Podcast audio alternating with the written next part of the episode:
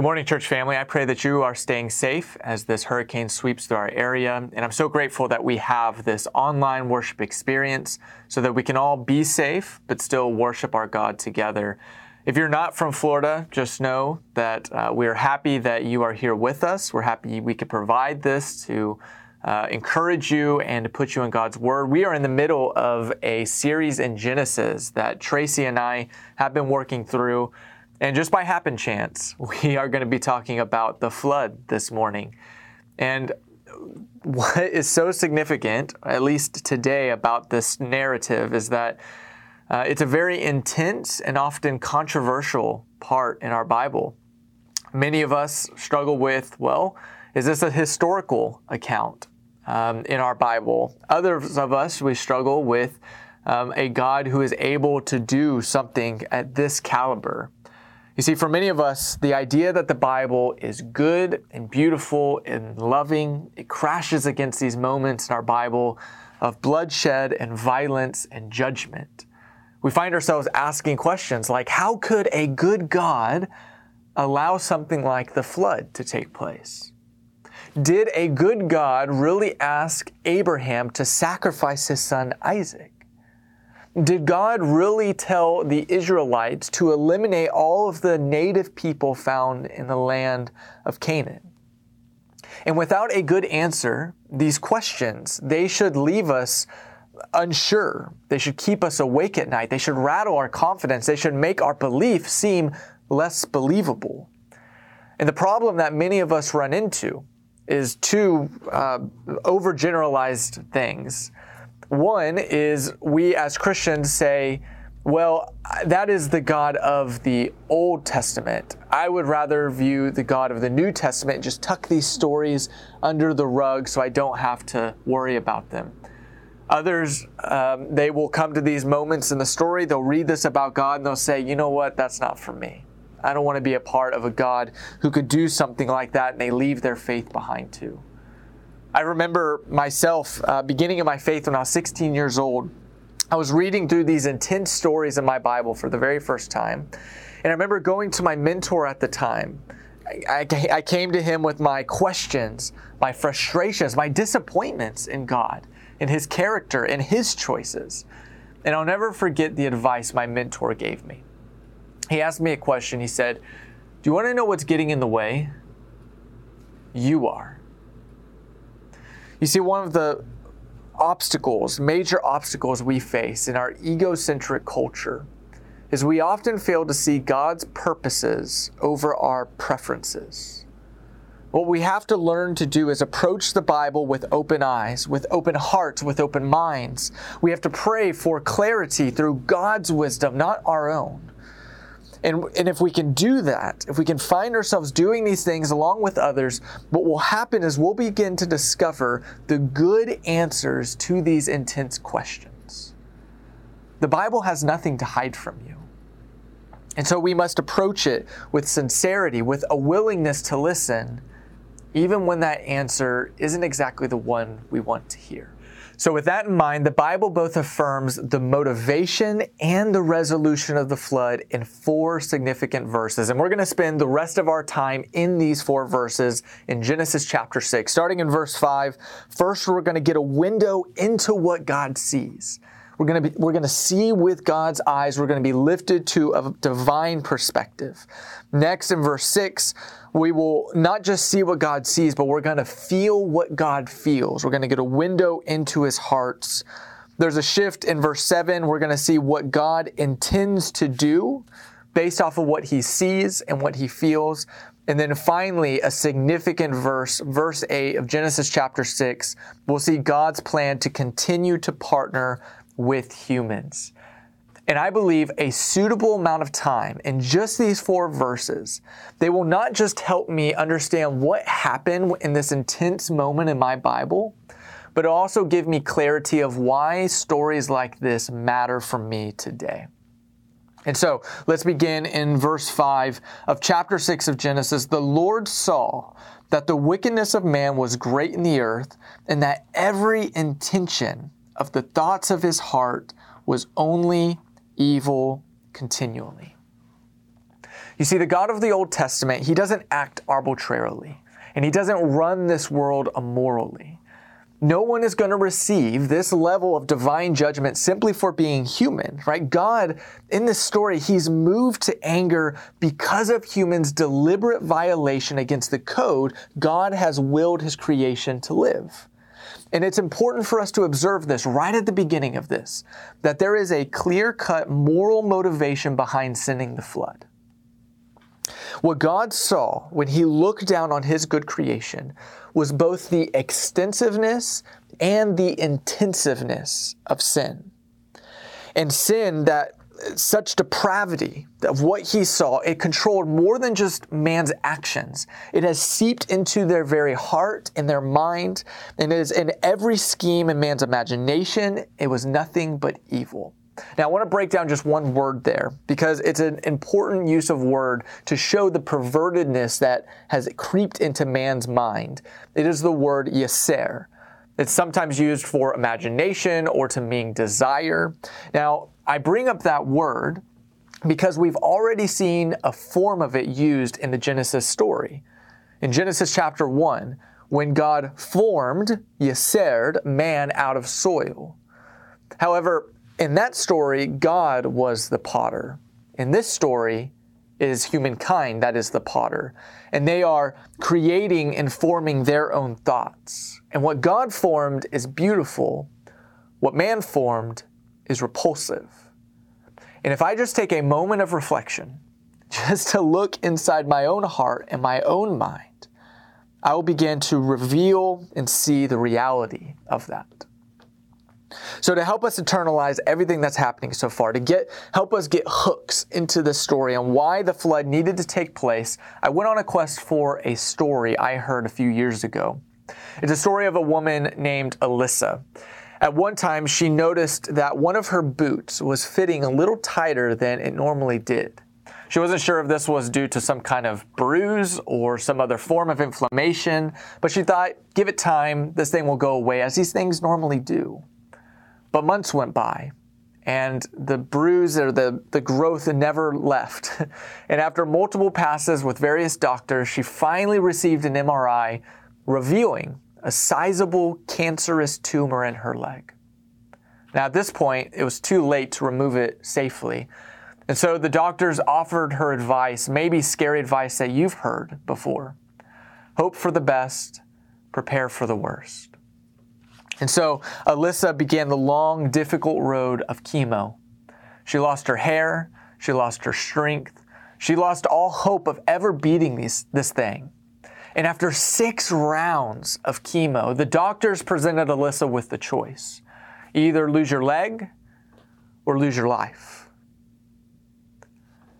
Now, I think many of us have already made our decision. And the same conviction that you feel right now is the same conviction you should feel in God's decision of the flood.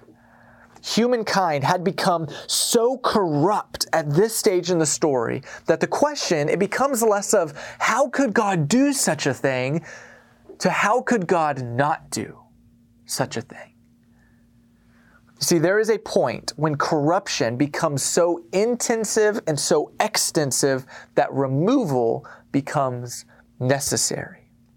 So God looks down on his good creation. And when I say creation, I don't just mean humankind, I mean all of his creation that he cares deeply for. And he sees the, the problem of an infested earth. And the core of that infestation can be found in the heart and the actions and the mind of humankind.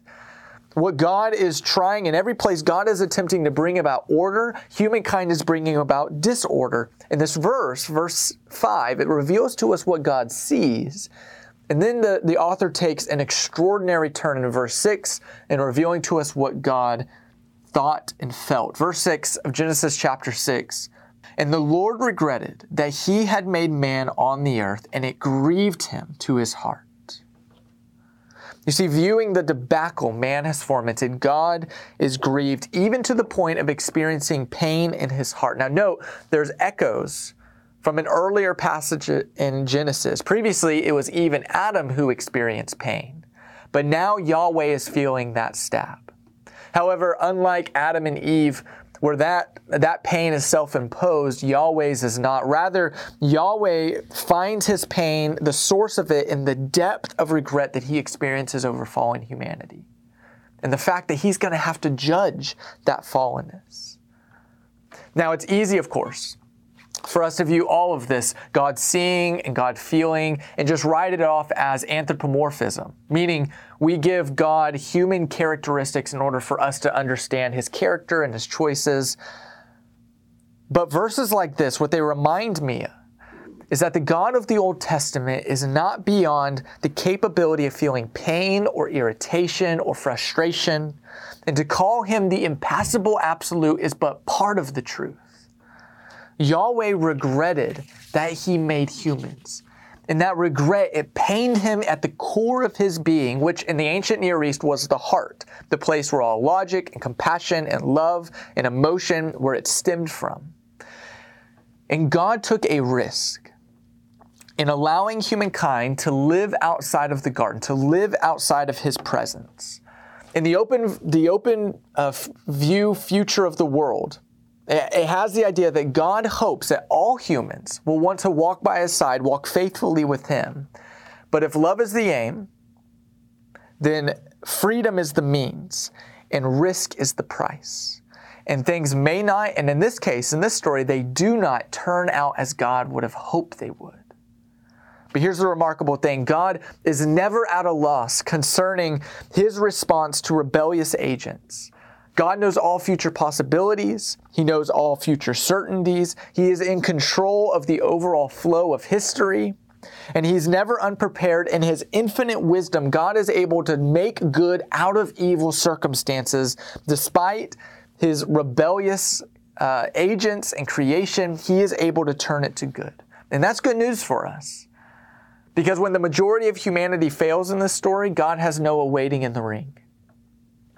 And whenever that job falls through, whenever you lose that child, whenever a national pandemic hits, whenever there's a hurricane waiting on your banks, you know that God is doing something that we as finite creatures, we are unable to comprehend. And scripture reveals to us a God who is utterly confident in his ability to bring about his overall purposes despite the sinful rebellion of the world. So confident is God, in fact, that He is willing to risk the loss of some free agents in order to open up the possibility of eternal fellowship with Him. God is willing to suffer frustration and disappointment and grief in order to share in the joy of His glory with all of us. But our actions, they still have consequences. We saw that when we've seen that these past few weeks, as the early humans failed their tests and they paid the consequences for those failings.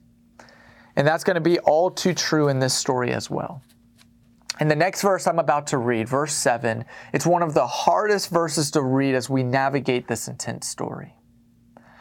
Genesis chapter 6, verse 7 So the Lord said, I will blot out man whom I have created from the face of the land, man and animals and creeping things and birds of the heavens, for I am sorry that I have made them. So keep in mind, we have to identify my bias as I read this story. I am human. And therefore, the eradication of all humans goes against everything that I stand for as a human. And the word used there to blot out, it literally means to erase by washing, which is the means that God plans to do it. And so to help me grapple with this emotion that I'm feeling in this moment, I, I talked to my mother-in-law. And I talked to her about a peach tree that's growing in her backyard. Here's a picture of it on the screen. It's a fairly well developed tree, fully matured, but there's something strange happening to the fruit, the peaches growing on it. Simply put, the peaches, they're corrupted. They grow these dark black spots on them. They, they shrivel into these brown blobs and then they die and they fall on the ground. They, they never reach the point of being edible. They never reach their fullest potential. And the wild thing is, is that there's tons of them growing on this tree. So much potential, and yet every single fruit is corrupt. So I asked her, well, what do you do? Do you just chop this tree down and put a new one in? And she told me the process she has to go through to get this tree back on a healthy cycle. First, she has to go through and she has to pluck all of the corrupted peaches and put them into buckets and haul them off. She can't allow them to just fall on the ground because what happens is they fall and they re enter the soil and re enter back into the cycle of the tree. So she plucks all the corrupt peaches, she puts them in a bucket, she removes them, and then for an entire year after that, she prunes back peaches as they try to grow. A peach tries to grow, she cuts it, and she throws it out. And she says that after all of these steps, the tree finally has a chance to grow healthy peaches once again. Now, as a gardener, she has both the wisdom and the foresight to know the potential that this tree has and that the tree is not reaching that potential. So she knows the cleansing steps it will take to help the tree reach its fullest potential. It's funny, as I was talking to her about this tree, she mentioned that the birds, the wild birds and her chickens, they love the state of the tree. Like these these peaches, they may not grow to their fullest potential, but they fall on the ground and the chickens munch on them. The birds love it. But she told me, while it may be good enough for them, it doesn't mean it's good. See, God says, I have created humankind, and therefore I have the right to blot them out. And if a part of the garden is being plagued by, by one plant, you would deem it necessary remove that plant to save the rest of the garden. Humankind has become fully corrupted at this point in the story. And if, if you're not convinced of that, go listen to the Bible Peel with Tracy and I, and we break down how that corruption is manifested in this story and how the author illuminates that right before this verse. And in God's profound wisdom and his profound foresight, he knows what humankind is capable of. He knows their potential and he knows the purification steps it's going to take to help them reach that good cycle. And here's why all of this matters. Why it matters for us today, why it matters for us as we read this story, is because of the very next verse that God never gives up on humans in this process. God saw humankind in the beginning. He saw them as very good. He knows their fullest potential, and He doesn't plan on giving up on them. And so, uh, the paradox of this story is that God is going to use a human to begin the restoration of all humans. Now, as a Christian, that paradigm should sound familiar to you. But in this story, that man's name is Noah. Verse 8 of Genesis chapter 6. But Noah found favor in the eyes of the Lord. So, what have we learned so far? Well, we've learned that the flood was not an act of lewd destruction on part of an erratic God. Rather, God was acting to restore the goodness of His creation, what we've seen Him trying to do since the very beginning of Genesis. And the means by which God is going to do that in this narrative is He's going to preserve a family, the only faithful family, mind you.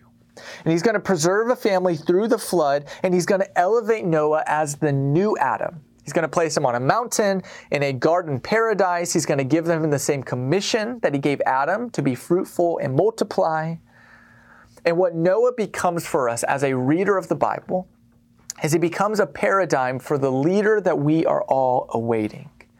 The righteous one in a wicked age who enters through the waters of death and comes out the other side with a new creation and brings about with him a new covenant of peace and life. Doesn't this all sound so familiar as a Christian? But here's what's remarkable. In the, the flood account in Genesis, the wicked died, the righteous one is spared. But in the moment of the cross, it's reversed. It is now the wicked who are spared, and the righteous one is going to sink beneath the waters of death. You see, Noah is saved by the ark. He's taken shelter in the ark, and him and his family are saved. But Jesus, unlike Noah, he's not going to survive the flood. It's the water is going to rise around him. He's going to drown. And through his life and his death and his resurrection, Jesus is going to become the shelter, not just for his family, but for all creation. Here's what I want you to hear the ultimate consequence for sin was not expressed by the flood. Rather, it fell on Jesus on the cross. In the flood, it was violent. And I'm not trying to downplay that. The, the flood was violent, but it was not the works of a violent God. Rather, God took on flesh and he died a violent death at the hands of violent men, a death that would become the very means that he would use to save his enemies and to usher in an eternal kingdom of peace. And so, to bring this all together and to close this morning, let's go back to the beginning of the flood story. There, the reader is able to follow the course of events from a divine perspective. They're lifted up, they're elevated. Like we as readers, we get to see what God sees as He looks down on His good creation. We get to listen in on His conversations, we get to hear His judgments. We even get a window into God's heart. It's a remarkable part, but with the onset of the flood, however, in just a moment, it changes we are lowered from our divine perspective. And, and soon, as we read this story, we're just going to be able to see what other characters in this story themselves will see. As the heavens open and the ground breaks apart and water comes from all angles. And the author, he refuses to allow the reader to stand in the neutral corner as God judges his world. We're forced to take a side, just like the characters themselves are forced to take a side. Are we going to enter into this ark with Noah and his family to live faithfully? Are we going to stand on the outside? And here's the remarkable thing, and here's the point you have a choice. God gives you a choice.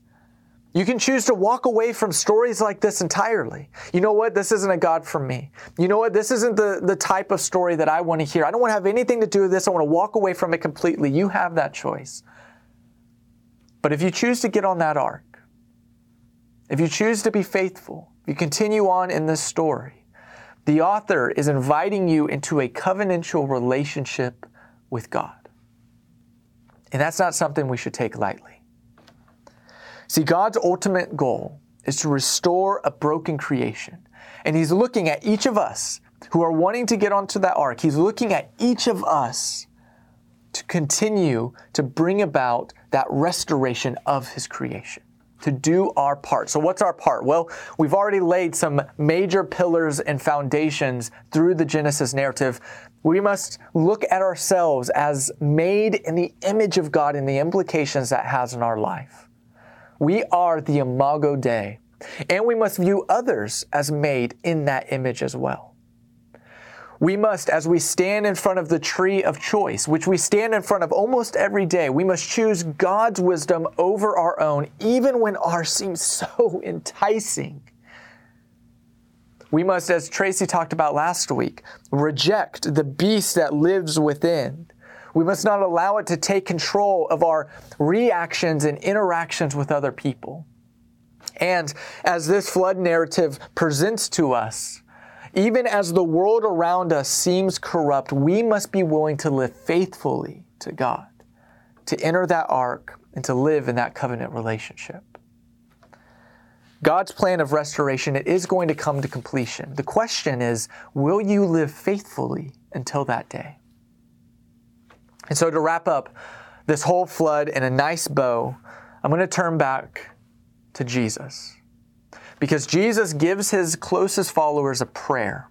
And it really ties in everything we've been talking about so far in Genesis and in this morning's lesson. And so it's going to be here on the screen. It's a prayer, and I'm going to encourage you to say it out loud with me. Our Father in heaven, hallowed be your name. Your kingdom come, your will be done on earth as in heaven. Give us today our daily bread. Forgive us our sins, as we forgive those who sin against us. Lead us not into temptation, but deliver us from evil. For the kingdom, the power, and the glory are yours, now and forever. Amen.